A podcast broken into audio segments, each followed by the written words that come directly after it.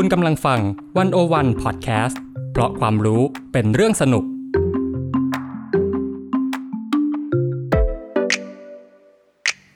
One O One In Focus เจาะไฮไลท์เด่น เศรษฐกิจสังคมการเมืองทั้งไทยและเทศ โดยกองบรรณาธิการ The One O One dot wor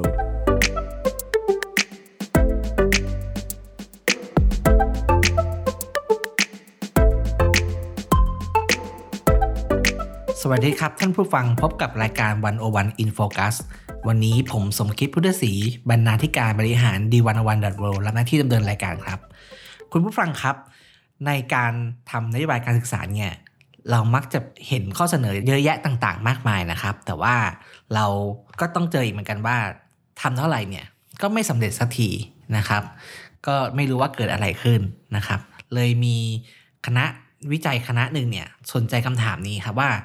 เออทำไมเรารู้ว่าเอ่อนโยบายการศึกษาเนี่ยมีเยอะมาก แต่ว่าทำไปเท่าไหร่ถึงไม่สำลิดผลนะครับ ก็เลยตั้งโจทย์วิจัยเป็นมุมมองจากกระบวนการนโยบายนะครับ วันนี้วันโอวันได้รับเกียรติจากผู้ช่วยศาสตราจารย์ ดรทรปิดิดลนะครับ อาจารย์ประจำคณะเศรษฐศาสตร์ มหาวิทยาลัยธรรมศาสตร์ และผู้อำนวยการศูนย์วิจัยความเหลื่อมล้ำ และนโยบายสังคมครับหรือคลิปส์นะครับขอขอขอขออภัยด้วยครับ ผมจะคุ้นเคยในชื่อคลิปส์เป็นหลักนะครับครับมาร่วมพูดคุยในวันนี้ครับ สวัสดีครับพี่คทรับรครับครับ สวัสดีครับอ่าครับสมคิดครับครับผมเรียกเรียกจุงก็ได้นะครับจะอ่าได้เล็กสจุงบายๆโอเคครับนะผมสวัสดีครับจุงครับ ก็อยากให้พี่ทรเล่าหน่อยครับว่าอ่าโครงการวิจัยเพื่อศึกษากระบวนการกำหนดนโยบายทางการศึกษาเนี่ยครัมีบที่มาที่ไปยังไงครับ ก็ จริง ๆ โครงการนี้ต้องบอกก่อนเลยว่า เป็นโครงการที่เราได้ทุนสนับสนุนนะครับ จากกองทุนเพื่อความเสมอภาคด้านการศึกษา หรือว่าที่รู้จักกันในชื่อย่อคือกสศครับนะผมเริ่มแรกเลยเนี่ยกสศเขาก็อยากให้เราทำวิจัยโดยใช้กรอบมุมมองแบบเศรษฐศาสตร์การเมืองนะครับ มองเข้าไปเรื่องเออการทำนโยบายด้านการศึกษานะครับ ทีนี้เนี่ยอย่างที่เราทราบกันดีอะครับว่าเอ่อการศึกษาไทยเนี่ยนะครับ ที่ผ่านมามีความพยายามปฏิรูปหลายครั้งอืมอืมกสศเองก็เป็นหนึ่งในผลผลิตจากการปฏิรูปนี่แหละครับ แล้วปฏิรูปไปเนี่ย เราก็จะยังรู้สึกว่ามันไม่ค่อยได้ผลอย่างที่ต้องการ อ่าอ่าคือเราเราเราพูดง่าย ๆว่า เราอะเห็นการปฏิรูปการศึกษาไทยที่พูดเยอะๆเนี่ยมาอย่างน้อยเนี่ยมากกว่าสองทศวรรษแล้วครับ แต่ว่ายังไม่สามารถที่จะเคลมได้ว่าอะไรคือความสำเร็จ อืมงั้นถามอย่างนี้ก่อน เรารู้แน่ๆว่าอ่านโยบายอ่า การศึกษาไทยเนี่ยไม่ค่อยดีใช่ไหมครับคือเป็นใช่ครับเป็นเวลามีหลายคนจะโทษการศึกษาครับแต่ทีนี้เวลาไปคุยเนี่ยเขาจะบอกว่า ก็เราไม่ลงทุนกับการศึกษาอันนี้เอ่อเป็นเหตุผลไหมครับว่าก็เป็นสาเหตุที่ทำให้เอ่อการศึกษาเราจะดีได้ยังไง ในเมื่อเราไม่มีนโยบายลงทุนด้านการศึกษา จริง ๆ เรื่องตัวเลขการลงทุนด้านการศึกษาเนี่ยมันเปลี่ยนไปจากเมื่อก่อนเยอะละคือทุกวันนี้เนี่ยเราเห็นว่าสัดส่วนงบประมาณเนาะกระทรวงศึกษาธิการเนี่ยอย่างน้อยตั้งแต่ปี 62เนี่ยเป็นกระทรวงที่ได้รับงบประมาณ ในสัดส่วนที่สูงที่สุดเมื่อเทียบกับกระทรวงทุกกระทรวงเลยอืมเราคงพูดได้ยากอะครับว่าเงินของประเทศเราเนี่ยไม่ลงไปที่การศึกษา เพราะว่าทุกวันนี้ก็ลงไปเยอะนะครับ แต่ก็ยังไม่ค่อยเห็นผลทั้งที่จริงๆ ลงมากขึ้นละก็เป็นความ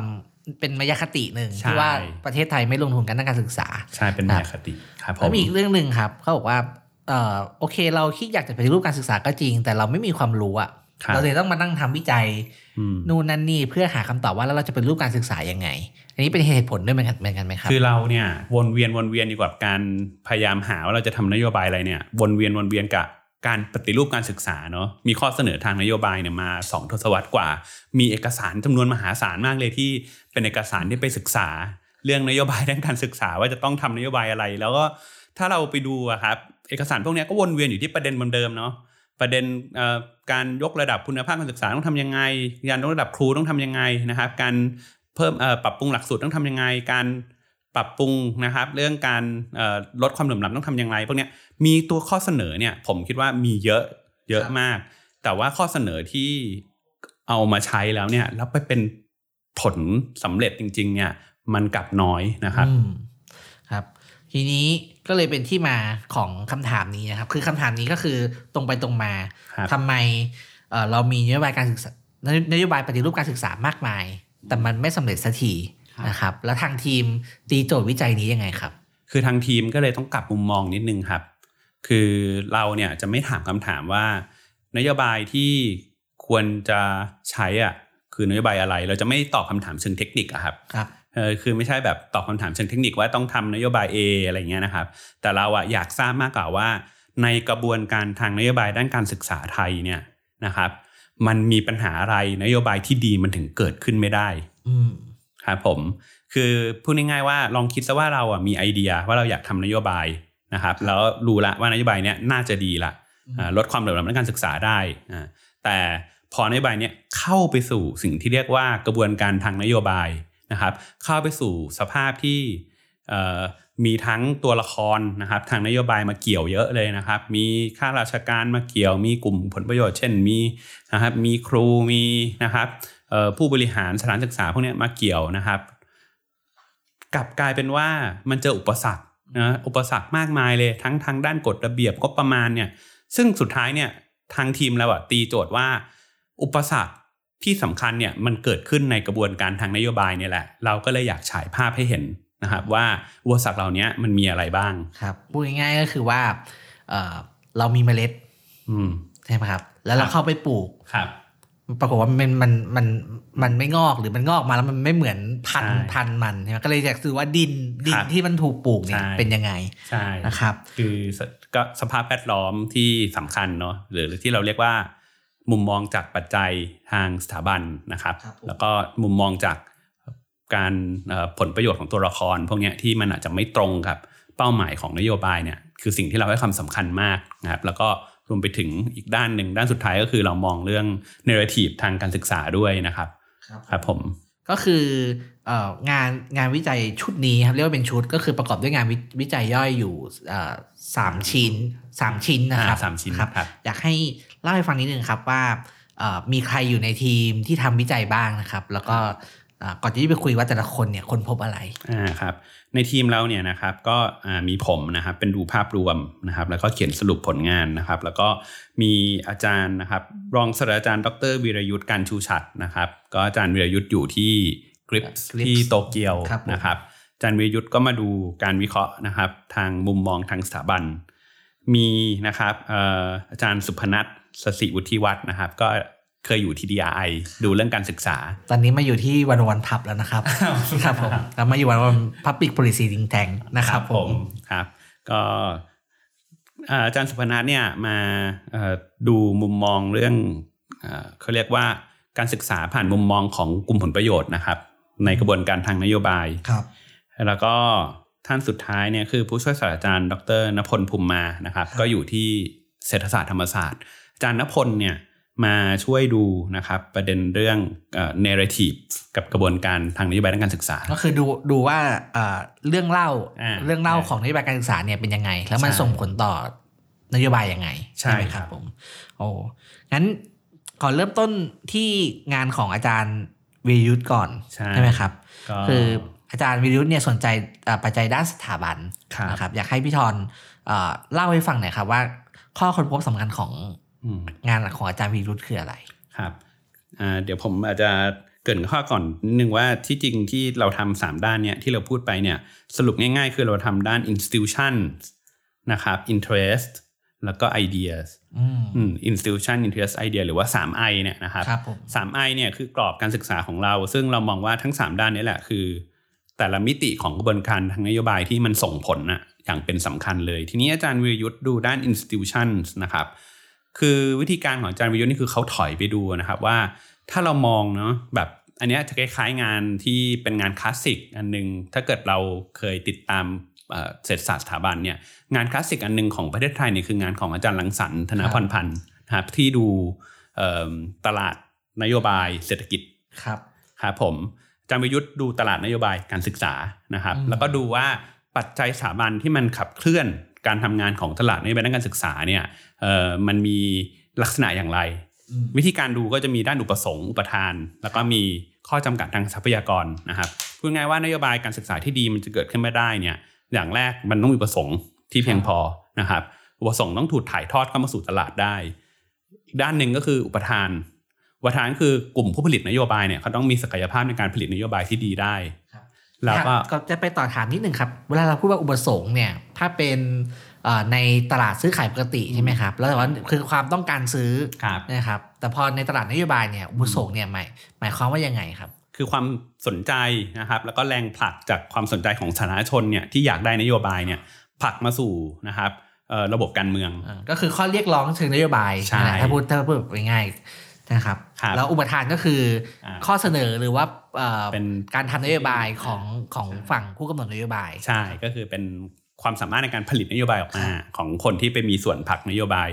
แล้วก็สุดท้ายก็คือเอ่อข้อจำกัดด้านทรัพยากรเนาะเพราะว่าจริง ๆ อาจจะมีอุปสงค์ประทาน แต่ว่าไม่มีทรัพยากรให้ไปทำนโยบายก็ไม่ได้เหมือนกันครับอาจารย์วิยุทธ์เขาก็ดูนะครับบทเรียนจากการปฏิรูปการศึกษาเนาะสองทศวรรษ ซึ่งพูดคร่าวๆก็คือตั้งแต่รอบ รัฐธรรมนูญปี 40อืมซึ่งก็เป็นรอบใหญ่เลย ครั้งนั้น 40 เนี่ย เป็นรอบที่แบบถูกพูดถึงเยอะมากว่า เป็นการปฏิรูปครั้งใหญ่ที่สุดในระบบการศึกษาไทยนะครับอืมแล้วก็จะเห็นว่าสมัยนั้นแหละก็คือสมัยก่อนไทยรักไทยอะการศึกษาถูกหยิบมาพูดเยอะมาก การศึกษาต้องปรับปรุงพัฒนาเพื่อให้ไทยก้าวทันโลกเนี่ยนะครับครับ มีการให้ความสำคัญเนาะเราจะเห็นนโยบายหลายอันเลยนะครับ นโยบายการรื้อนะครับหรือโครงสร้างกระทรวงนะครับ นโยบายการพยายามพัฒนาครูนโยบายพัฒนาหลักสูตร พวกนี้มันเป็นฐานคือ4ส่วนมันเป็นฐานสำคัญไล่มานะครับ มันจะมีแต่รูปย่อยๆอีกเช่น ปี 52 สมัยยุคประชาธิปัตย์ที่มีนโยบายเรียนฟรี 15 ปี เป็นอันที่น่าสนใจ ที่เกิดขึ้นในช่วงนั้น แล้วก็มีอันสุดท้ายก็คือเอ่อปฏิรูปรอบล่าสุดเนี่ยแหละ รอบคณะกรรมการอิสระ หรือที่เป็นผลผลิตจากรัฐธรรมนูญปี 60ครับนะครับ ซึ่งก็นำมาสู่กสศด้วยนะครับ รอบ 60 เนี่ยอาจารย์วิทย์เขาดูประสบการณ์ทั้งหมดแล้วเขาก็พยายามสรุปออกมาว่าเราเห็นอะไร อย่างแรกที่เห็นด้านอุปสงค์ ที่ผ่านมาเนี่ยความน่าสนใจของปัจจัยด้านอุปสงค์เนี่ยก็คือ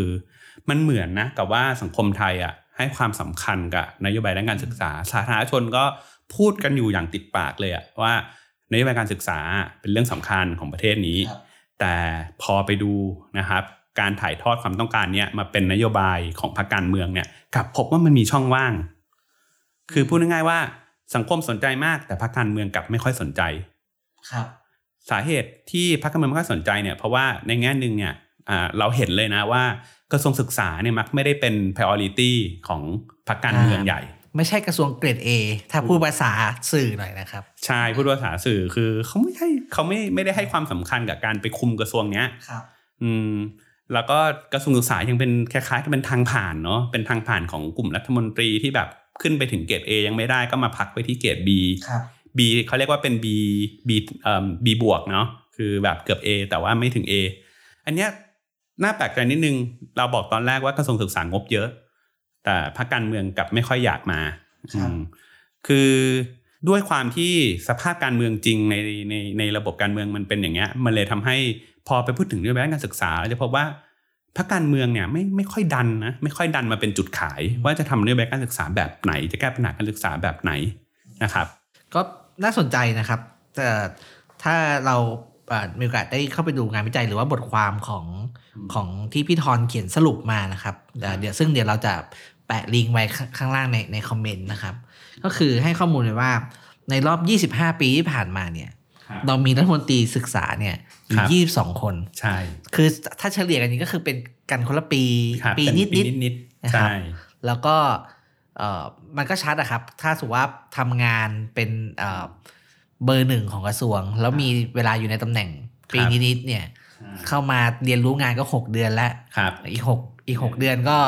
ยังไม่ได้ทำอะไรก็ต้องต้องออกไปใช่นะครับผมคือนิดนึงก็คือยี่สองคนเนี่ยที่จริงมีคนหนึงเป็นสองมีอยู่คนหนึ่งที่เป็นสองครั้งครับ ก็คือคุณจตุรนต์ฉายแสงครับนะครับเพราะฉะนั้นที่จริงแล้วเนี่ยมันหารอีกนะ คือมันยี่สามครั้งอ๋อนะยี่โอ้ก็ก็เวลายิ่งน้อยลงอีกใช่เวลายิ่งน้อยลงอีกทีนี้เนี่ย อันเนี้ยแหละก็สะท้อนด้วยแหละนะครับว่าเออที่จริงแล้วอะพ รรคการเมืองไม่สามารถผลักนโยบายด้านการศึกษาได้เลย ถ้าเกิดเทียบกับทั้งการที่ไม่อยู่ใน priority การเปลี่ยนตัวที่บ่อยมากครับนะครับ มันก็พูดได้เลยแหละว่าอ่าแล้วเราจะเห็นได้ยังไงว่ามีแรงผลักด้านนโยบายด้านการศึกษาออกมาสู่ การดันออกมาจากระบบการเมืองได้จริงนะอุปสงค์ก็เลยมีความเนี่ยตะกิดตะขัดไม่สามารถผลักอะไรได้ แม้ว่าสาธารณชนจะสนใจ พูดอย่างนี้คนก็จะถามว่า โอ้อย่างนี้นักการเมืองมันมันแย่นี่ ระบบเลือกตั้งมันไม่ดีลิเวอร์นโยบาย ก็เลยอยากจะถามนะครับแล้วแล้วอย่างในระบอบเอ่อระบอบคอสช ตั้งแต่ที่คุณประยุทธ์เอ่อรัฐประหารขึ้นมา8ปีเนี่ยครับ มันคาดหวังความต่อเนื่อง หรือคาดหวังเอ่อนโยบายที่มาจากการเมืองแบบเทคโนโลยีได้มากน้อยแค่ไหน คือจริง ๆ อะ ถ้าถ้าถ้าเทียบดูอะมันก็เป็นอีกปัญหาหนึ่งอะนะครับ คือมันก็มีนโยบายนะ แล้วก็แล้วก็เห็นว่า ไอ้ที่เราบอกว่าเปลี่ยนเยอะๆเนี่ย คนที่เป็นยาวเนี่ยกลับมาเป็นช่วงหลังรัฐประหารกันครับใช่ แต่มันก็ไม่ได้แก้ปัญหาจริงๆ เพราะว่าเขาก็จะนำนโยบายที่มันเทคโนแคดเลดอะมันมันเหมือนมันผลักมาจาก เฉพาะมุมมุมฝั่งแบบต่อผู้กำหนดนโยบายคือใช่พูดพูดง่ายๆว่าปัญหาที่พี่ทอนบอกว่ามันมีช่องว่างระหว่าง สาธารณะ หรือข้อเรียกร้องของประชาชนเนี่ยอืมกับการอ่าการแปลงไปเป็นนโยบายจริงเนี่ยมันก็ไม่หายไปมันก็ไม่เกิดเออมันก็ไม่หายเอ่อช่องช่องมันก็เป็นปัญหาว่างนี้ก็ยังอยู่ดีใช่คือพรรคการเมืองไม่ดีลิเวอร์ก็ใช่ว่าครับ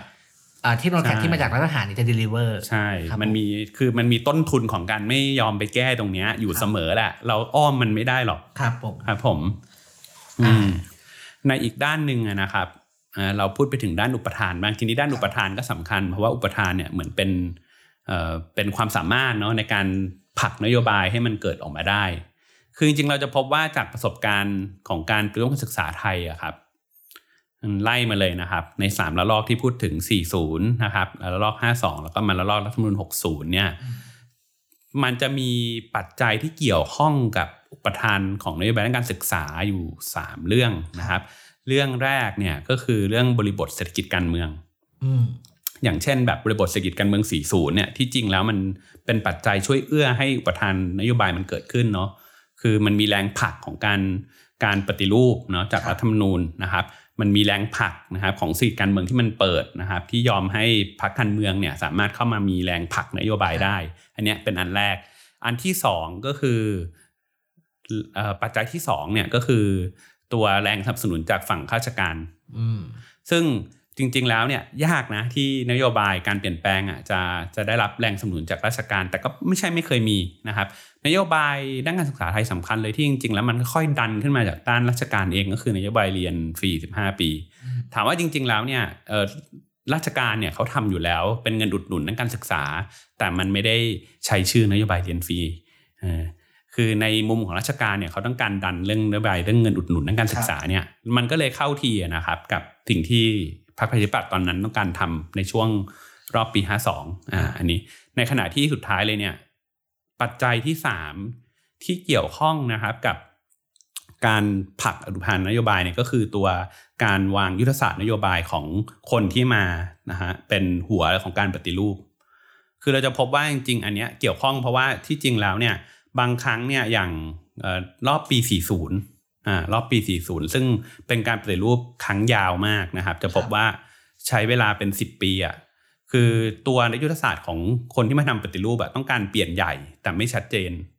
คือมีภาพใหญ่อะแหละแต่ไม่เคยให้รายละเอียดอย่างชัดว่าจะต้องดำเนินการอะไรบ้างครับเพราะฉะนั้นเนี่ยยุทธศาสตร์มันค่อนข้างที่จะไม่เอื้อเนาะต่อการผลักอุปทาน แต่พอมาถึงรอบหลังๆเนี่ยบางทีเขาจะเห็นปัญหานี้ละ เพราะฉะนั้นเขาจะค่อนข้างเน้นไปที่อยากให้รายละเอียดของยุทธศาสตร์เนี่ยมันชัดขึ้นนะครับ แต่ถามว่าทั้งหมดเนี้ยทั้งหลายทั้งมวลสามปัจจัยที่จริงๆ แล้วเนี่ยมีส่วนในการช่วยช่วยผลักอุปทานนโยบายการศึกษาไทยได้เนี่ย กลับพบว่ามันไม่เคยเกิดขึ้นพร้อมกันทั้งสามครั้งอ่าอืมมันมันพูดง่ายๆมันเป็นอันที่มันแบบไม่เคยได้เลย ทั้งสามอันที่มันจะช่วย มันเลยทำให้อุปทานนโยบายการศึกษาไทยมันกระท่อนกระแท่นตลอดเวลา อืมครับผมครับ ทีนี้คนคนฟังเนี่ยเขาจะมีคำถามว่า เอ๊ะ แล้วนโยบายการศึกษาไทยเนี่ยมันมันต่างจากนโยบายอื่นๆไหมนโยบายอื่นเนี่ยบางทีแบบประชาชนก็เรียกร้องนะ แต่มัน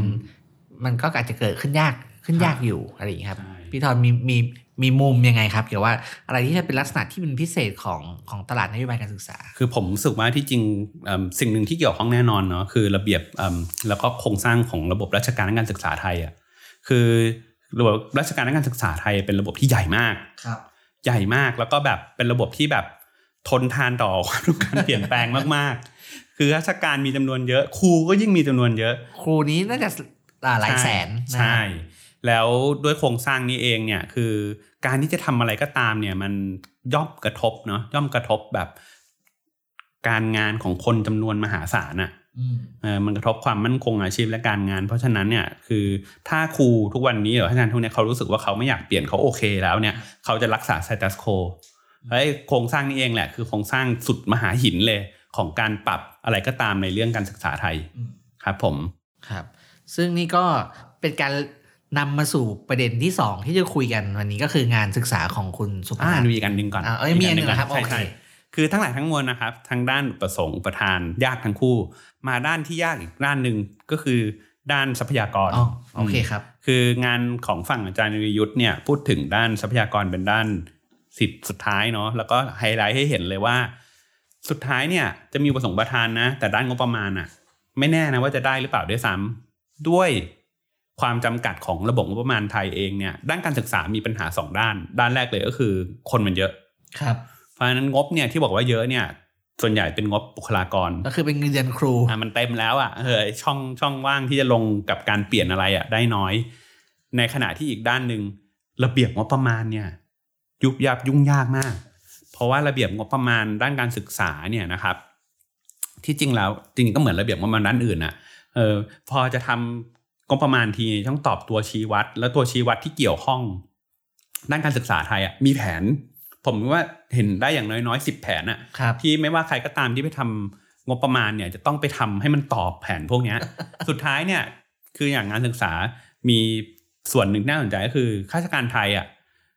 คนที่ทำเนี่ยส่วนใหญ่ที่ต้องไปทำงบเนี่ยมักจะเป็นแบบข้าราชการที่ไม่ใช่ระดับสูงนะเป็นข้าราชการปฏิบัติงานอะครับแล้วเวลาเจอความยากอย่างเงี้ย ก็จะทำตอบแทบจะมันมันลำบากมากจนสุดท้ายเนี่ย วิธีการทำงบประมาณที่เซฟที่สุดก็คือทำเหมือนปีที่แล้ว อืมคือถ้าใครเคยอ่านงบประมาณภาครัฐนะครับ ตั้งแต่แรกมาต้องเริ่มมาตั้งแต่ยุทธศาสตร์ชาติใช่แล้วก็ไล่เป็นแผนกระทรวงไล่ลงมาให้มันรับต่อกันมาประมาณ 10 แผนอย่างที่พี่ธรบอกนะครับครับ เพื่อที่จะบอกว่าเราทำเหมือนเดิม ใช่ใช่คือมันก็เลยแบบเป็นอีกข้อจำกัดหนึ่งเนาะจะเปลี่ยนอะไรก็ตามเนี่ยแล้วจะไปจัดการเรื่องนี้ยังไงอะแค่เอาแบบทำงบประมาณออกมาให้มันตรงตามตัวชี้วัดเนี่ยก็เหนื่อยมาหาหินแล้วครับอืมมันก็ปรับยากครับในด้านทรัพยากร ทั้งมี เหลือช่องว่างให้ทำอะไรน้อย จะไปทำก็ยังทำตามกฎระเบียบได้ที่มันแบบที่ที่มันเยอะมากอันเนี้ยอืมครับก็ยิ่งยากขึ้นไปอีกนะครับก็ขอสรุปนะครับ คือข้อคุณพบของอาจารย์มิรุตก็คือหนึ่งก็คืออ่าอุปสงค์เนี่ยครับ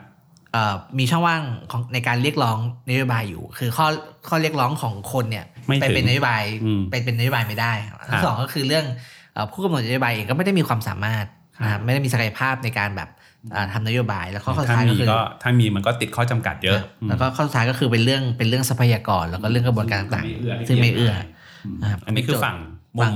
มุมตลาดนโยบายครับหรือผมมุมการวิเคราะห์มุมทางสถาบันครับ แล้วก็มาถึงประเด็นที่สองนะครับประเด็นนี้อ่าผมคิดว่าน่าสนใจมาก เพราะว่าเอ่อเป็นการไปดูว่าอ่าผลประโยชน์เนี่ยอืมที่เมื่อกี้พี่ธรพูดว่าคแบรับบเอ่อผลประโยชน์นะเอ่อ interest group interest group ระบบการศึกษาเนี่ยใหญ่มากครูสี่แสนในนั้นไม่รู้ว่ามีเป็นผออเป็นนักการศึกษา เป็นครูครูโรงเรียนเล็กครูโรงเรียนใหญ่เนี่ยอีกเอ่อมากมายนะครับ ซึ่งความแตกต่างเนี่ยทำให้ผลประโยชน์ของเขาเนี่ยต่างกันใช่นะครับ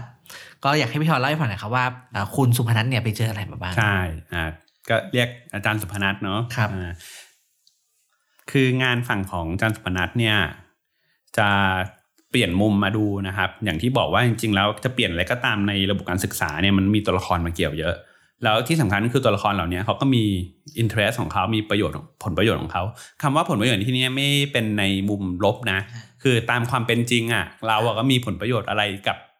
กับการเปลี่ยนแปลงอยู่ได้ทุกคนแหละใช่เปเช่นลี่ยนนักไหมเรียนนักเรียนเนี่ย ถ้านโยบายเปลี่ยนเขาก็อาจจะได้ได้หรือเสียได้ได้หรือเสียใช่ไหมอ่าใช่ถ้าถ้าไปทางที่ขึ้นเขาก็ได้ แต่ว่าถ้าเขาเสียผู้ปกครองก็ก็เช่นกันอย่างนี้เป็นต้นนะครับถูกต้อง เพราะฉะนั้นเนี่ยพอมาด้านดูอย่างเงี้ย เราก็เลยอยากรู้ว่าไอ้พวกการเปลี่ยนนโยบายอะเวลาเราจะดูนะครับว่ามันจะมีผลกลุ่มเนี้ย interest group เนี่ยมันเข้ามาส่งผลต่อการเปลี่ยนแปลงอย่างไรบ้างเนี่ย เราจะดูยังไงได้บ้าง แล้วก็บทเรียนจากการศึกษาไทยคืออะไร ครับ อย่างแรกสุดเลยก็คือที่จริงแล้วเนี่ยถ้าจะมองบทบาทของ interest group อะมันมองได้ 2 ระดับนะครับ ระดับแรกคือระดับวาระชาติเนาะคือระดับแบบพูดง่ายๆ national แบบอย่าง arena of policy making อะที่เราพูดถึงแบบโอ้ยใหญ่ๆเลยระดับพรรคการเมืองใหญ่นะครับ ระดับแบบเอ่อกรรมการเป็นรูประดับใหญ่พวกเนี้ยอันนี้คืจะเป็นคือภาพใหญ่ สิ่งที่เราคุ้นเคยกันอ่าอ่าอยากจะใช่มีเอ่อวาระ ใหญ่ของโลกเอ้ยวาระอยากใหญ่ให้ขอการงปศึระกเทษาศไทยดีอ่าอยากจะลดความเหลื่อมล้ำอะไรเงี้ยใช่ก็คือเป็นที่ที่เราจะคุ้นเคยกันหน่อยครับอ่าอย่างเวลาปฏิรูปเริ่มเนี่ยส่วนใหญ่จะมาจากวาระใหญ่ครับไอแอคเตอร์วาระใหญ่เนี่ยก็อย่างที่บอกไปละก็จะมีแบบพวกกรรมการปฏิรูปนักวิชาการระดับใหญ่เลย แล้วก็ข้าราชการระดับผู้บริหารกระทรวงครับเหล่าเนี้ยมันเป็นระดับแรก แต่สิ่งที่งานเนี้ยหันมาสนใจเนี่ยเป็นระดับที่เรียกว่าระดับย่อย นะครับหรือว่าระบบการตัดสินใจนโยบายย่อยศัพท์ภาษาอังกฤษคือ policy subsystem ถามว่าทำไมถึงสนใจอันนี้ เพราะว่าที่จริงแล้วเนี่ยนะครับเราพบว่านโยบายเนี่ยมันไม่ได้มีชีวิตสั้นๆเนาะมันมีชีวิตยาวครับการผลักนโยบายเนี่ยมันมีชีวิตที่ยืนยาว มันไม่ได้เริ่มจากแค่วาระแล้วจบตรงนั้น วาระอาจจะถูกกำหนดมาแต่แรกเนาะเช่น อยากจะลดความเหลื่อมล้ำการศึกษาเป็นวาระ แต่พอไปผลักนโยบายจริง ๆ เนี่ย ตรงนั้นแหละ ที่เรียกว่าระบบตัดสินใจย่อยลงมาเนี่ยครับคือส่วนที่นโยบายเนี่ยมันจะออกมาได้อย่างที่หวังหรือเปล่าอืมทีเนี้ยในระบบตัดสินใจนโยบายย่อยหรือว่า policy subsystem เนี่ยนะครับเอ่อสุพนัทเนี่ยเขาก็ไปดูนะครับ โดยหยิบกรณีศึกษาของพวกเงินอุดหนุนอืมเงินอุดหนุนก็จะมีสองแบบที่เขาดูนะครับ อย่างแรกคือเงินอุดหนุนโรงเรียนรัฐ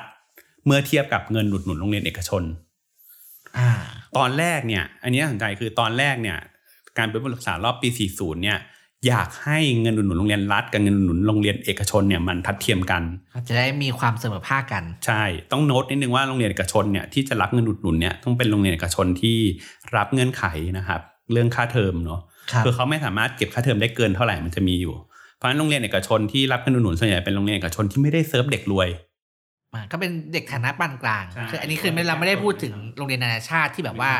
ไม่รับเงินอุดหนุนจากรัฐเลยแล้วก็อยู่นอกระบบเป็นเอกชนจริงอ่าอันนั้นไม่ใช่ที่เราครับสนใจที่เราสนใจเนี่ยเป็นโรงเรียนเอกชนจำนวนมหาศาลเลยที่ยังต้องต้องต้องรับเอ่อนักเรียนยากจนด้วยซ้ำอะครับอืมเพราะฉะนั้นเนี่ยที่จริงแล้วเนี่ยตามตามแนวคิดรอบปี 40 เนาะก็คือคิดว่าโรงเรียนเอกชนเหล่าเนี้ที่จริงเขาเข้ามาเอ่อเข้ามาช่วยนะเข้ามาช่วยแบกเบาภาระเนาะเอ่อ แบ่งเบาภาระของโรงเรียนรัฐแถมยังช่วยให้โอกาสทางการศึกษาเพิ่มขึ้นด้วย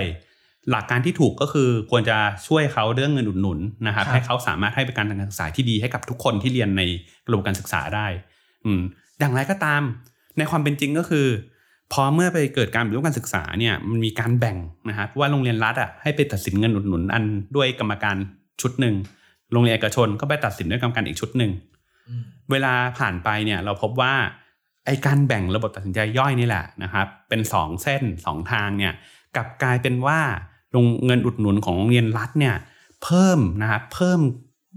เยอะไปกว่าโรงเรียนเอกชนไปมากกว่าสองเท่าอะครับมันขึ้นเป็นจำนวนแบบเร็วกว่ามากในขณะที่เงินหนุนเอกชนอะแทบไม่ขยับเลยไปไหนเลยเพิ่งมีขยับเมื่อเร็วๆเนี้ยแต่ก่อนหน้านั้นเนี่ยขยับขึ้นน้อยมาก ถามว่าทำไมถึงเป็นอย่างนั้นนะครับ การต่อรองในระบบตัดสินใจย่อยของเงินอุดหนุนรัฐเนี่ย มันถูกขับเคลื่อนโดยครู ครูโรงเรียนรัฐที่มีจำนวนมาก มีอำนาจต่อรองเยอะ และการขับเคลื่อนตรงเนี้ยแหละ คือพลังสำคัญที่ทำให้นโยบายมันเปลี่ยนครับ ในขณะที่เอกชนเนี่ยกลุ่มโรงเรียนเอกชนเนี่ยเขาไม่มีอำนาจต่อรองอืมเพราะฉะนั้นเนี่ยเราจะเห็นแหละว่าการออกแบบการต่อรองดึงตัวละครที่เป็นตัวละครที่เขาเรียกว่ามีผลประโยชน์ตรงกับทิศทางนโยบายเนี่ยให้มันมาอยู่ใน ระบบตัดสินใจย่อยเนี่ยเป็นสิ่งสำคัญมากเลย ที่จะบอกได้ว่าชีวิตของนโยบายเนี่ยมันจะเป็นไปตามเจตนารมณ์หรือเปล่าครับอันนี้ชัดเลยเพราะแรกเริ่มเนี่ยนโยบายนี้มีเพื่อสร้างความเสมอภาคครับ แต่ว่าพอไปทำจริงแล้วพอไปอยู่ในระบบย่อยเนี่ยอ่ามันกลายร่างเป็นนโยบายที่เพิ่มความเหลื่อมล้ำเสียเอง ใช่อ่านี่คือถูกต้องนี่คือปัญหานะครับที่บอกว่าค รับเอ่อระบบตัดสินใจย่อยเนี่ยมันทำให้เอ่อครับวาระหรือเจตนารมณ์เดิมของนโยบายเนี่ยมันมันมันมันมันมันบิดเบือน มันบิดเบือนไปคือมันไม่ใช่แค่ว่าหายไปเฉยมันครับมันส่งผลในทางตรงกันข้ามเลยด้วยซ้ใช่นะครับมีอีกตัวอย่างหนึ่งครับที่ผมสุพนัททำแล้วก็น่าสนใจก็คือเงินอุดหนุนเด็กยากจนอุดหนุนเด็กยากจนของการศึกษาไทยเนี่ยเมื่อก่อนเนี่ยนะครับมันจะอยู่ในการดูแลของสพทแต่สพทเขาดูแลเยอะมาก เขาไม่ดูแลแค่เด็กยากจนเขาดูแลเด็กทุกคนที่อยู่ในการศึกษาพื้นฐานนะครับด้วยเหตุนี้เองเนี่ยนะครับ แม้ว่าเงินหนุนเด็กยากจนเนี่ยจะจะริเริ่มมานะครับ อย่างที่บอกว่ามันก็มีความสนใจเรื่องการช่วยลดความเหลื่อมล้ำทางศึกษามานานแล้วนะครับริเริ่มมาตั้งแต่อย่างน้อย 40เนี่ยมีการผลักเรื่องนี้มา แต่เรากลับพบว่าเงินอุดหนุนเด็กยากจนเนี่ยมันเพิ่มขึ้นช้ามาก อันนี้แสดงให้เห็นว่าที่จริงแล้วอะการที่ไม่มี ตัวละครที่เป็นตัวแทนผลประโยชน์เนาะไม่มีตัวละครที่เป็นตัวแทนผลประโยชน์ของกลุ่มนักเรียนยากจนและผู้ปกครองนักเรียนยากจนเนี่ยมันทำให้ไม่มีแรงผลักเนอะการเอาไอการตัดสินใจเงินหนุนนักเรียนยากจนเนี่ยไปไว้ให้สปทเนี่ยก็เหมือนกับ มันยิ่งทำให้เรื่องเนี้ยมันไม่ได้อยู่ในเอเจนดาอืมอืมตราบจนปี 60 นะครับ การเกิดขึ้นของกสศเนาะที่ดึงกสศมาเป็นตัวแทนนะครับเป็นปากเสียงของกลุ่มนักเรียนยากจน อืมมันถึงจะอยู่ดีมีการผลัก แล้วก็อยู่ดีก็ผลักนะครับ ขึ้นนะเออเกือบสามเท่านะครับ เงินอุดหนุนนักเรียนยากจนเนี่ยครับแบบก้าวกระโดดมากหลังจากมีกสศอันเนี้ยก็คือมันอธิบายว่าในระบบตัดสินใจย่อยอันเนี้ยการที่ขาดเนาะขาดตัวละครที่เป็นตัวแทนผลประโยชน์นักเรียนยากจนทำให้นโยบายไม่เคยถูกผลัก แต่เมื่อมีตัวละครเป็นตัวแทนนักเรียนยากจนเนี่ยก็เป็นจุดสำคัญที่ชีวิตของนโยบาย หลังมีวาระนะชีวิตครับของนโยบายเนี่ย มันเป็นไปตามเจตนารมณ์ได้อืมอืมครับ อันนี้ก็เอ่อเป็นการ confirm อย่างหนึ่งนะครับว่าเอ่อการมีเจตนาดีเพียงอย่างเดียวเนี่ยอืมไม่พอใช่นะครับต้องต้องคิดถึงเศรษฐศาสตร์การเมืองคิดถึงการต่อรองการต่อรองอำนาจต่อรองของกลุ่มใช่ผลประโยชน์ต่าง ๆ ด้วยใช่นะครับแล้วต้องการวางวางเอาไว้ครับแล้วการที่เราอยากให้เอ่อคนที่เสียเปรียบหรือคนที่เอ่อต้องเผชิญกับปัญหาความเหลื่อมล้ำเนี่ยอืมเอ่อ ได้ทรัพยากรมากขึ้นเนี่ยคือหัวใจก็คือต้องต้องให้อำนาจต่อรองเขาใช่ครับถูกต้องเลยครับ คือต้องมีตัวที่ถ้าไม่ได้ให้เขาโดยตรงก็มีตัวแทน อืมอืม เพื่อจะเป็นคนคอยรักษาผลประโยชน์ให้เขา ครับผมครับได้ครับ แล้วก็มาถึงไอสุดท้ายนะครับไอไอเดีเดียยอืมนะครับแล้วก็จริงๆฟังแล้วเนี่ยก็ดูน่าสนใจมากอยากให้พี่ทอนเล่าหน่อยครับว่าไอเดียกับกระบวนการนโยบายทางการศึกษาเนี่ยมันมาเกี่ยวข้องกันยังไงอ่าคือจริง ๆ ไอเดียเนี่ยเราเราอะต้องตีความการศึกษานิดนึง คือการศึกษาวิจัยของเราเนี่ยเราตีความว่าเราจะดูไอเดียผ่านสิ่งที่เรียกว่าการศึกษา narrative นะครับ narrative ในที่นี้ก็คือพูดง่ายๆว่าการทำนโยบายอะไรก็ตามอะอืมมันมีเรื่องเล่าเป็นตัวกำเป็นกรอบนะของของนโยบาย เรื่องเล่าที่ว่าเนี่ยก็คือตัวอย่างเช่นเนาะการศึกษาไทยเนี่ยอ่าเราก็รู้อยู่ เวลาบอกการศึกษาไทยเนี่ยเอ่อทำไมต้องปฏิรูป เราก็จะบอกว่าการต้อศึงกษามีปัไทญยหาอืม ปัญหาอะไรเนาะปัญหาที่ถูกเรื่องของปัญหาการศึกษาไทยเนี่ยที่เราเห็นเนี่ยก็อย่างเช่น การศึกษาไทยอะมันก้าวไม่ทันโลกครับอ่าโลกนี้มันเปลี่ยนแปลงไปตลอดเวลา แต่การศึกษาไทยอะไม่สามารถทำให้ประชากรไทยอะก้าวทันการเปลี่ยนแปลงได้อ่าอันนี้ก็เป็นตัวอย่างเนาะของการสร้างเอ่อ narrative ด้านการศึกษาครับทีนี้เนี่ย เราอะอยากรู้ว่าไอ้เนเรทีฟเหล่าเนี้ยที่มันอยู่ในการศึกษาไทยอะไอเดียพวกเนี้ยที่มันมีพลังของมันอะมันเชฟการเอ่อกระบวนการทางนโยบายเนาะมันทำมาให้นโยบายที่มันเกิดขึ้นมันมีลักษณะยังไงนะครับและไอ้ในลักษณะนโยบายเหล่านั้นที่จริงแล้วมันเอื้อให้การเปลี่ยนแปลงสำเร็จไหมอืมอืมพอเราดูเรื่องเนี้ยซึ่งจริงๆอันเนี้ยอาจารย์ณพลเนาะณพลภูมิมาเป็นคนครับผมเป็นคนดูแลส่วนนี้ณพลเขาก็เลยไป survey ก่อนว่า narrative การศึกษาไทยอะ ที่มันสำคัญสำคัญอะมันมีอะไรบ้างในรอบสองทศวรรษครับ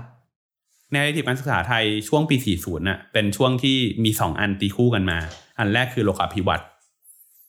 จริงๆ narrative โลกาภิวัตน์เนี่ยเป็นอันใหญ่ที่สุดเลยในรอบ 40 เนาะคือก่อนหน้าจะ 40 ก็มีเริ่มมีแล้วว่า การศึกษาไทยไม่สามารถผลิตพลเมืองให้มีคุณภาพก้าวทันการเปลี่ยนแปลงของโลกได้อ่าความรู้ความเข้าใจของคนไทยอาจจะต้องแบบทำยังไงถึงจะสามารถที่จะเชื่อมโยงเนาะกับ ภาวะที่เรียกว่าโลกาภิวัตน์ของของโลกใบนี้อ่าตรงเนี้ยเป็นฐานแรกของแรงผลักในการปฏิรูปการศึกษาในรอบปี 40 ครับ แต่ 40 เนี่ยมันมีอีกในระดับหนึ่งที่มีพลังมากเหมือนกัน ก็คือเศรษฐกิจพอเพียง ก็คืออยู่กับตัวเอง อยู่กับภูมิปัญญาของความเป็นไทยอืมนะครับก็คือมันเกิดช่วงหลังวิกฤตอะครับที่มัครับมีกระแสหันมาเนาะหันมาใส่ใจคุณธรรม ความดีความเป็นไทยทั้งหลายแหละเนี่ยนะครับ สองสอง narrative เนี้ยจริง ๆ มันตีคู่กันนะแล้วก็น่าสนใจมากมันแบบเป็น narrative ที่มีพลังการศึกษาไทยแต่มันดึงกันไปดึงกันมา อืม แล้วก็มี narrative อื่นๆ อีกเช่น narrative ที่เรียกว่าเก่งดีมีสุข อันเนี้ยเป็นเนเรทีฟที่อิงกับเรื่องว่าเด็กเนี่ยไม่จำไม่ควรจะสนใจแค่วิชาการ แต่ควรสนใจการพัฒนาคุณธรรมอืมและการพัฒนาจิตใจ เก่งดีแล้วก็มีสุขดีมีสุขอะจิตใจคุณธรรมนะเรื่องสำคัญ ไอ้สามอันเนี้ยเป็นอันที่อยู่ในรอบ 40 แล้วก็มาเรื่อยๆ แล้วก็มามีอ่าอันใหม่ ๆ ขึ้นมา เช่นอาพอ 57 นะครับ การเป็นรูปของขอเดาได้ไหมครับ Thailand 4.0 ใช่แน่นอน Thailand 4.0 ก็มาถ้า Thailand 4.0 เนี่ยก็เป็นเอ่อเป็นผมคิดว่ามันเป็นการกลับมาเกิดอีกครั้งหนึ่งเนาะของ narrative ที่น่าสนใจก็คือเป็นลูกผสมครับ Thailand 4.0เนี่ยเป็นลูกผสมระหว่างเอ่อโลกาภิวัตน์แล้วก็เศรษฐกิจพอเพียงอืมอืมครับ คือมีมีมีทั้งแบบอารมณ์ของการแบบต้องพัฒนาคนไทยให้ทันการเปลี่ยนแปลงของเศรษฐกิจโลก แล้วก็มีทั้งแบบแต่เราต้องอยู่ภายใต้กรอบของความเป็นไทยด้วยนะครับนะครับ อันนี้ก็เป็นแบบต่อมาแล้วก็ในเรทีฟเรื่องความเหลื่อมล้ำเองก็เป็นเรื่องที่สำคัญเหมือนกันอืมทีเนี้ยในเรทีฟที่มันวิ่งวนไปมาเนี้ยถามว่า สิ่งที่เราไปเจอต่อไปเนาะในทางนโยบายแล้วเนี่ยเราพบอะไรบ้าง คือเราก็คุยกับคนที่อยู่ในกระบวนการทางนโยบายแล้วก็อยากถามเขามานะไปถามเขามาว่าเขาว่าเจอ narrative เหล่านี้แล้วมันส่งผลการทำงานยังไงนะครับ คนที่ทำงานก็ในนโยบายก็บอกเลยว่า ที่จริงแล้วอะ narrative พวกเนี้ยถ้าเป็นคนทำงานนะ ก็คือการถ่ายทอดมาเป็นแผนและตัวชี้วัดอืมซึ่งในความเป็นจริงก็คือ ถ้าเราลองไปดูอะ narrative อะ มันไม่เคยมีใครดูเลยนะว่ามันขัดกันยังไงบ้าง มันมี narrative ของการทำนโยบายไทยเนี่ย ก็คืออะไรก็ตามเนี่ยใส่มันเข้าไป ใส่แผนเข้าไปทุกอย่างเนาะแผนใน narrative ทุกอย่างอะก็คือพูดง่ายๆว่าสุดท้ายแล้วเนี่ย narrative ที่มันมีจำนวนมากเนี่ยมันถูกเอามาต่อกัน โดยที่ไม่เคยมีใครดูว่ามันขัดแย้งกัน แล้วมันสับแล้วมันมันไปด้วยกันไม่ได้ พอมันไปเป็นแผนการทำงานเนี่ยมันคือแผนที่มีความงงครับนะมีความงง มีความขัดแย้งกันเองภายใน การเปลี่ยนแปลงเนี่ยจากแผนที่เป็นไม่ชัดงง มีความขัดแย้งภายในเนี่ย มันก็เกิดขึ้นได้ยากอยู่แล้วครับ อืมแต่ผมว่ามันงงตรงไหนครับ ก็เราอยากให้เด็กไทยเนี่ยก้าวไกลไปกับ Thailand 4.0 เป็นพลเมืองเป็นพลเมืองเรื่องที่ตอบโจทย์โลกาภิพัฒน์แล้วก็มีเศรษฐกิจพอเพียงเป็นของตัวเอง แล้วก็เป็นเด็กที่อยู่ดีเก่ง แล้วก็มีสุขด้วยครับ ทำทุกอย่างเลยครับ มีจำนวนมหาศาลมากคือแบบว่า เด็กต้องแบบ เออ มีความก้าวผ่านโลกใบนี้มีความเชี่ยวชาญเรื่องความเป็นไทยอยู่ในเวลาเดียวกัน มันก็โอเคครับแต่ผมว่ามันก็นั่นแหละ มันก็ดูมี ผมทำไม่ได้อะดูความงงทั้งหมดนี้ อืมก็คือเอ่อโดยคือในไอเดียเนี่ย มันทำให้ครับการพอมาแปลงเป็นนโยบายจริงๆเนี่ย มันมันไม่ชัดมันมันไม่ชัดนะครับ ก็ไม่รู้ว่าอยากสุดท้ายแล้วจะเอาอะไรกันแน่เพราะว่า อย่างที่พี่ทอนเล่าให้ฟังครับ เพราะว่าหลายอันเนี่ยมันเป็นคู่แข่งกัน มันขัดแย้งกันด้วยซ้ำนะครับใช่ถึงแม้จะมีแบบไฮบริดมาช่วงหลังๆเนี่ยไอความไฮบริดนั้นก็คือความไม่ชัดใช่อยู่ดีนั่นแหละครับครับผมครับผมอืมทีนี้เอ่อถ้ามองในมุมเนี้ยครับเออเราเห็นปัญหาใช่ไหมครับ เราเห็นปัญหาครับจากทั้งปัจจัยทางด้านสถาบันนะครับครับเรื่องเอ่อเศรษฐศาสตร์การเมืองของกลุ่มผลประโยชน์ แล้วก็เรื่องเอ่อ battle of idea หรือว่าบทบาทของแนวคิดเนี่ยครับอ่าทางทีมเนี่ยมีข้อเสนอเชิงนโยบายยังไงบ้างครับสำหรับเพื่อให้อ่ากระบวนการนโยบายเนี่ยมันสามารถ deliver นโยบายได้จริงอ่าในข้อเสนอทางนโยบายอะครับจริงๆเรามองนะครับหลักๆเลยเนี่ยเออเรามองอยู่ 5 เรื่องนะครับครับผมเอ่อเรื่องแรกเองเนี่ยก็ย้อนมาที่เรื่องกระบวนการทางการเมืองนะครับ เราเนี่ยเห็นชัดเลยว่าที่จริงแล้วมันเป็นแกลบที่ทำอะไรได้เยอะ คืออย่างที่บอกเราหนีจากประเด็นที่ว่าระบบการเมืองไทยยังตอบช่องว่างของไอ้นโยบายด้านการศึกษาเนี่ย ไม่ได้เนี่ย เราหนีจากความจริงนี้ไม่ได้ แล้วเราก็คิดว่ามันต้องมีการพยายามดันเนาะคือในแง่หนึ่งเราอาจจะยังไม่ได้ทำมันพออะที่เราจะดันเรื่องนโยบายการศึกษาเนี่ยให้มันอยู่ในเอเจนดาสำคัญของพรรคการเมืองใหญ่ครับอืมการจะดันตรงนี้ได้เนี่ยก็ต้องมี awareness แหละว่าแบบเฮ้ยที่จริงเราต้องผลักให้เขาพูดอะแล้วอาจจะมีองค์กรที่แบบคอยติดตามเนาะว่าการพูดเรื่องนโยบายด้านการศึกษาของเขาเนี่ยเขาพูดอะไรกันบ้าง แล้วเขาทำได้จริงขนาดไหนนะครับ เราน่าจะผลักดันเนาะผลักเอ่อแรงจากฝั่งประชาชนเองด้วยแหละให้มันชัดนะครับอย่างเช่นในในปัจจุบันเนาะที่ใกล้เลือกตั้งเนี่ยอย่างเงี้ยเราก็น่าจะผลักความต้องการเนี่ยให้เห็นชัดว่าพรรคการเมืองอาจจะต้องทำนโยบายการศึกษาตัวเองให้มันเป็นแพ็กเกจใหญ่อันหนึ่งอืมครับ อันนี้ก็เป็นอันแรก อันที่สองเนี่ยก็คือ เรามองไปที่เอ่อนโยบายที่เกี่ยวข้องกับการเอ่อเพิ่มตัวละครนะครับ คือเรารู้สึกว่า ในการศึกษาไทยอะที่จริงแล้วอะออตัวละครเนี่ยมันยังขาดบางตัวอยู่รวมถึงตัวละครที่มันมีเนี่ยมันก็อาจจะยังไม่ได้หันมาให้ความสำคัญกับเเป้าเรื่องการลดความเหลื่อมล้ำการศึกษาขนาดนั้นนะครับตัวละครที่ขาดไปเนี่ยเราเห็นเลยนะครับ อย่างเช่นที่จริงแล้วเนี่ยเราสามารถผลักดันบทบาทของภาคประชาชนในด้านการศึกษาได้เพิ่มนะ อืม องค์กรที่จะเป็นตัวแทนของปากเสียงของนักเรียนยากจนอย่างเงี้ย หรือว่าองค์กรที่เป็นตัวแทนของคือการปฏิรูปการศึกษายุคใหม่เงี้ยคือผมคิดว่าจริงๆเรามีพื้นที่ที่เราจะผลักให้องค์กรพวกนี้มีบทบาทเยอะขึ้น มีภาคีอะนะถ้าเป็นศัพท์กรสอย่างเขาจะเรียกว่าภาคีใช่ไหมครับผมแต่ผมว่ามีแนวร่วมแล้วกันอ่าศัพท์ในการขับเคลื่อนเรียกว่าเราหาพยายามสร้างแนวร่วมนะครับเอ่อแนวร่วมเนี้ยผมคิดว่าน่าสนใจที่จะผลักให้มันใหญ่ขึ้นนะครับ ในอีกด้านหนึ่ง ก็เช่นเดียวกันทีนี้มองมาในตัวละครเดิมอือฮึตัวละครเดิมเนี่ย ที่จริงอย่างเช่นอ่าหน่วยงานอย่างสำนักงานกฤษฎีกา หรือว่าหน่วยงานอย่างเอ่อสำนักงบประมาณเนี่ยที่จริงแล้วก็เป็นภาคีเดิมเนาะที่มีบทบาทเยอะมากเลยนะ ในการตัดสินใจว่าการปฏิรูปใด ๆ มันจะไปในทางไหน ถ้าองค์กรเหล่านี้ให้ความสำคัญกับการลดความเหลื่อมล้ำในการศึกษาเนี่ยมันก็จะเป็นการทำที่มีพลังอะนะครับ ครับครับผม อันนี้ข้อหนึ่งกับข้อสองนะครับ แล้วก็อันนี้ไม่งานวิจัยไม่ได้พูดไว้นะครับ แต่เป็นข้อสังเกตของผมเองผมคิดว่าข้อหนึ่งข้อสองเนี่ย ในบางด้านเนี่ยมันก็โยงกันอยู่นะครับ แล้วก็ถ้าเรามาจับงานวิจัยมาเข้ากับบริบทสังคมไทยปัจจุบันเนี่ยเราก็จะเห็นนะครับว่ากลุ่มนักเรียนนักศึกษาเนี่ยก็ ช่วงสองปีที่ผ่านมาเขาออกมาพูดนะครับ คือไม่ได้พูดเรื่องการเมืองการเมืองอย่างเดียวแต่เขาพูดเรื่องการเมืองเรื่องเรื่องการศึกษาเยอะเหมือนกันนะครับ เราเห็นกลุ่มนักเรียนเลวกลุ่มม็อบนักเรียนนะครับ ซึ่งอันเนี้ยเขาเป็นก็เป็นอีกเอ่อหนึ่งกลุ่มผลประโยชน์อะใช่ใช่ไหมครับใช่ที่แล้วก็จะเป็นทันเสียงในอนาคตด้วยของพรรคการเมืองใช่นะครับดังนั้นแบบว่าดังนั้นถ้าปรับมุมมองใช้มุมมองเชิงเศรษฐศาสตร์การเมืองเศรษฐศาสตร์แบบสถาบันมา ครับมองบริบทเนี่ยก็จะเห็นอยู่ว่ามันมีโอกาสที่มันจะเปิดอยู่นะครับใช่อยู่ที่ว่าเราจะออกแบบกลไกครับเหล่านี้ยังไงนะครับ ให้ให้เสียงของนักเรียนเนี่ยเข้ามามีส่วนในการทำนโยบายครับนะครับผมอืมทีนี้มาอย่างประเด็นเรื่องตัวระบบราชการเองอะครับ ที่จริงประเด็นเนี้ยเป็นประเด็นที่ยากมากอันนี้ก็เป็นข้อข้อข้อเสนอข้อที่สามนะครับ เรื่องเรื่องการจัดการกับระบบราชการ ใช่ คือที่ผ่านมาเนี่ย ในการปฏิรูปรอบล่าสุดเนี่ย เขาก็เห็นความยากของการเข้าไปทำอะไรก็ตามกับโครงสร้างของระบบราชการเนี่ยแหละอืมแล้วก็เลยทำให้หลายความพยายามปฏิรูปในในในครั้งล่าสุดเนี่ยพยายามเนาะไปทำอะไรที่มันเลี่ยงการเผชิญหน้าโดยตรงกับการปรับโครงสร้าง แต่ก็ยังเป็นสิ่งที่น่าคิดอยู่ดีว่าจะเลี่ยงได้ถึง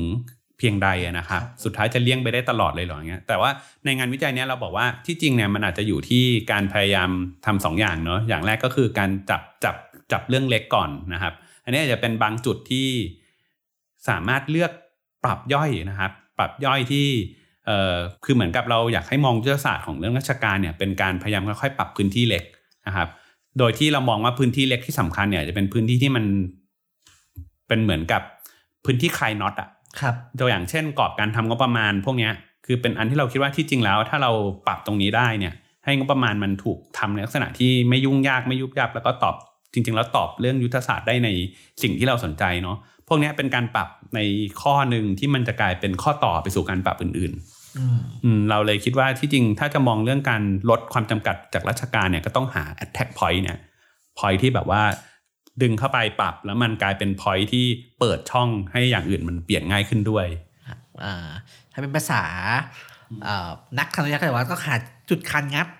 อืมอาจจะเป็นประมาณนั้นในในในทางนโยบายหรือว่าในทางระบบครับผมนะครับแล้วก็มาถึงข้อเสนอข้อที่สี่นะครับปรับปรุงเรื่องเรื่องเล่าด้านการศึกษาอันเนี้ยผมอ่านแล้วผมก็สนใจว่า เอ๊ะแล้วถ้าไม่เราไม่สร้างนาราทีฟแบบว่าโลกเปลี่ยนแปลงเร็วคนไทยต้องเก่งขึ้นคนไทยต้องปรับตัวเนี่ยอืมมันจะมีนาราทีฟแบบไหนได้อีกนะครับ ที่แบบว่าอืมทำให้เราเห็นของความสำคัญของการครับต้องปฏิรูปการศึกษา คือผมคิดว่าในด้าน narrative เนี่ยที่จริงแล้วเนี่ยเราอยากได้ทักสองสามเรื่องนะครับ อย่างแรกสุดเลยเนี่ยคือเราต้องการอยากได้ narrative ที่มันมีพลังกับการร่วมมือของภาคีในการมาร่วมลดความเหลื่อมล้ำการศึกษาอันนี้เป็นความต้องการ คือพลังของ narrative เนี่ยมันอยู่ที่พลังของการดึงการมีส่วนร่วมกับตัวละครครับ อันนี้คือพลังใหญ่เลย แต่ในเวลาเดียวกันเนี่ยเราไม่ได้อยากได้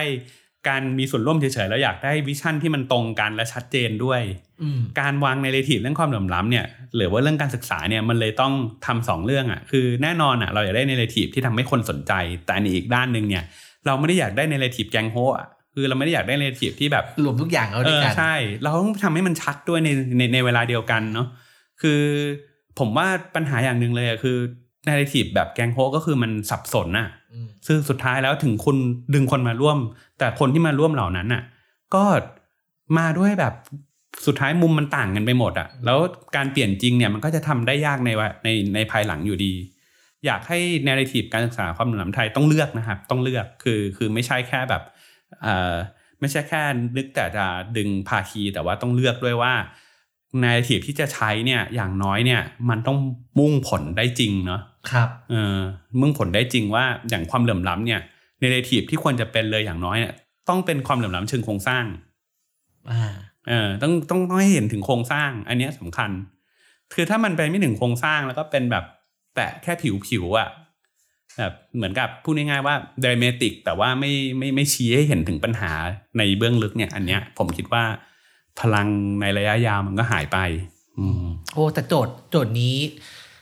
มันก็ยากนะครับ เพราะว่าใช่พอเป็นเรื่องเชิงโครงสร้างเนี่ย มันก็ยากที่จะดึงภาคีเข้ามา เพราะว่าครับมันก็อาจหนึ่งอาจจะไม่เซ็กซี่สองมันอาจจะแบบว่าเออมันเข้าเข้าใจยากนะครับใช่แล้วก็สามคือพอไปแตะโครงสร้างปุ๊บเนี่ยก็ต้องไปเจอเรื่องกลุ่มผลประโยชน์อีกก็ต้องกันบางคนบางคนออกมา คือมันคือเรื่องของการรักษาสมดุลเนาะในครับในสิ่งสำคัญเลยการรักษาสมดุลเอ่อ แต่ก็ผมคิดว่ารักษาสมดุลยังดีกว่าทำแค่แบบคิดแค่จะเพิ่มจำนวนภาคีอย่างเดียว อืมครับได้ครับ แล้วก็ข้อเสนอสุดท้ายนะครับผลักดันปัจจัยหนุนเสริมการลดความเหลื่อมล้ำนะครับแต่อยากให้ขยายความหนะครับ คือจริง ๆ แล้วเนี่ยเราพบว่าอะความเหลื่อมล้ำด้านการศึกษา มันลดไม่ได้จากนโยบายด้านการศึกษาด้านเดียว อืมอันเนี้ยตัวอย่างเช่นนะครับเอ่อ เราอาจจะทำเงินอุดหนุนนักเรียนเงินอุดหนุนครูอะไรไป แต่ว่าถ้าเราอะไม่ทำนะครับเอ่อในด้านอื่นๆ เช่นการลดความเหลื่อมล้ำในภาพใหญ่อืมการกระจายอำนาจครับ ถ้าเราไม่มีเรื่องพวกเนี้ยทำไปพร้อมกันเนี่ย ความสำเร็จของนโยบายด้านการศึกษาด้านเดียวมันเกิดขึ้นยาก คือนักเรียนยากจนเนี่ย คือเขาไม่ได้ยากจนจากนโยบายการศึกษาไง เขายากจนจากความเหลื่อมล้ำในภาพใหญ่ อืมเพราะฉะนั้นเนี่ยคือถึงต่อให้ทำให้การศึกษายังไงนะถ้าไอ้ความเหลื่อมล้ำในภาพใหญ่มันไม่เอื้อ คือมันไม่เปลี่ยนไปในทางที่ดีขึ้นนะความเหลื่อมล้ำในการศึกษามันก็ยังมีผลอยู่นั่นแหละนะครับครับ รวมไปถึงการบริหารจัดการการศึกษาที่จริงอะอยากทลายข้อจำกัดของระบบราชการนะ มันต้องอยู่กับการกระจายอำนาจ คือถ้ากระจายอำนาจได้เนี่ยไอเนี่ยมันคือจุดคันงัดสำคัญมากเลยนะครับ แต่มันไม่ได้นโยบายการศึกษาอย่างเดียวมันจะไปทำกระจายอำนาจได้ มันต้องทำเป็นนโยบายการเมืองอืมอืมครับ ผมครับคืองานนี้นะครับ สิ่งที่สุดแล้วเนี่ยสำหรับผมที่มีโอกาสได้อะได้อ่านมามามาแล้วเนี่ยผมคิดว่าสุดท้ายก็คือเรื่องการศึกษาเนี่ยก็เป็นเรื่องการเมืองครับนะครับ เป็นเรื่องการเมืองแล้วก็เรื่องปัจจัยเชิงสถาบัน อย่างที่เราคุยกันตอนแรกว่า เรามีเมล็ดเอ่อซึ่งเป็นนโยบายการศึกษาเนี่ย ต่อให้มันดีขนาดไหนเนี่ย เราไปหย่อนลงไปในเนื้อดินเนี่ย ถ้าเราไม่ปรับปรุงดินเนี่ยมันก็ยากนะครับ ที่ต้นไม้มันจะงอกออกมาแล้วได้เป็นอย่างพันธุ์ที่มันต้องการมันก็กลายพันธุ์ไปครับนะครับสำหรับคนที่เอ่อสนใจงานเอ่อเรื่องนี้นะครับ ก็มีบทความให้อ่านนะครับ ชื่อรู้แต่ทำไม่ได้ทำไมนโยบายการศึกษาไทยจึงไม่สำลิดผลนะครับ มุมมองจากกระบวนการทางนโยบาย ซึ่งเป็นเอ่อบทความสังเคราะห์ขนาดสั้นที่อาจารย์ทรเขียนเองนะครับ ก็เดี๋ยวเราจะมาแปะ อยู่ที่ลิงก์ข้างล่างนี้ครับแล้วก็สำหรับงานวิจัยชุดใหญ่นะครับ อยากให้พี่ทรช่วยเอ่อโฆษณาปิดท้ายนะครับ ว่าจะหาอ่านได้ที่ไหน หรือว่ามีงานสัมมนาอะไรที่มามีการคุยต่อยอดตรงนี้หรือเปล่า เดี๋ยวเรามีงานสัมมนาครับที่เป็นเผยแพร่ผลงานครับ ก็ไม่แน่ใจว่าจะคือพอดแคสต์เนี่ยถ้าถ้าออกก่อนวันที่ 23 กุมภาเราก็จะจัดงานเนี้ยวันที่ 23 กุมภานะครับ ซึ่งจะดูย้อนหลังได้ครับครับผมดูย้อนหลังได้ถ้าไม่ถ้าไม่ทันก็ดูย้อนหลังได้ในเอ่อเพจนะครับเอ่อ ศูนย์วิจัยความเหลื่อมล้ำ และนโยบายสังคมหรือว่าคริปส์นะครับคริปส์ธรรมศาสตร์อ่าแล้วตัวเล่มเองเนี่ยก็เดี๋ยวเราก็จะส่งให้กสศต่อไป ซึ่งก็คิดว่ากสศอาจจะไปมีช่องทางในการเผยแพร่นะครับครับ ครับผมนะครับ แล้วก็นี่ก็คือวันวันอินโฟกัสสัปดาห์นี้นะครับ ผมก็ขอบคุณพี่ถอนมากครับวันนี้ครับ ครับขอบคุณครับจุงครับครับ สวัสดีครับครับสวัสดีครับ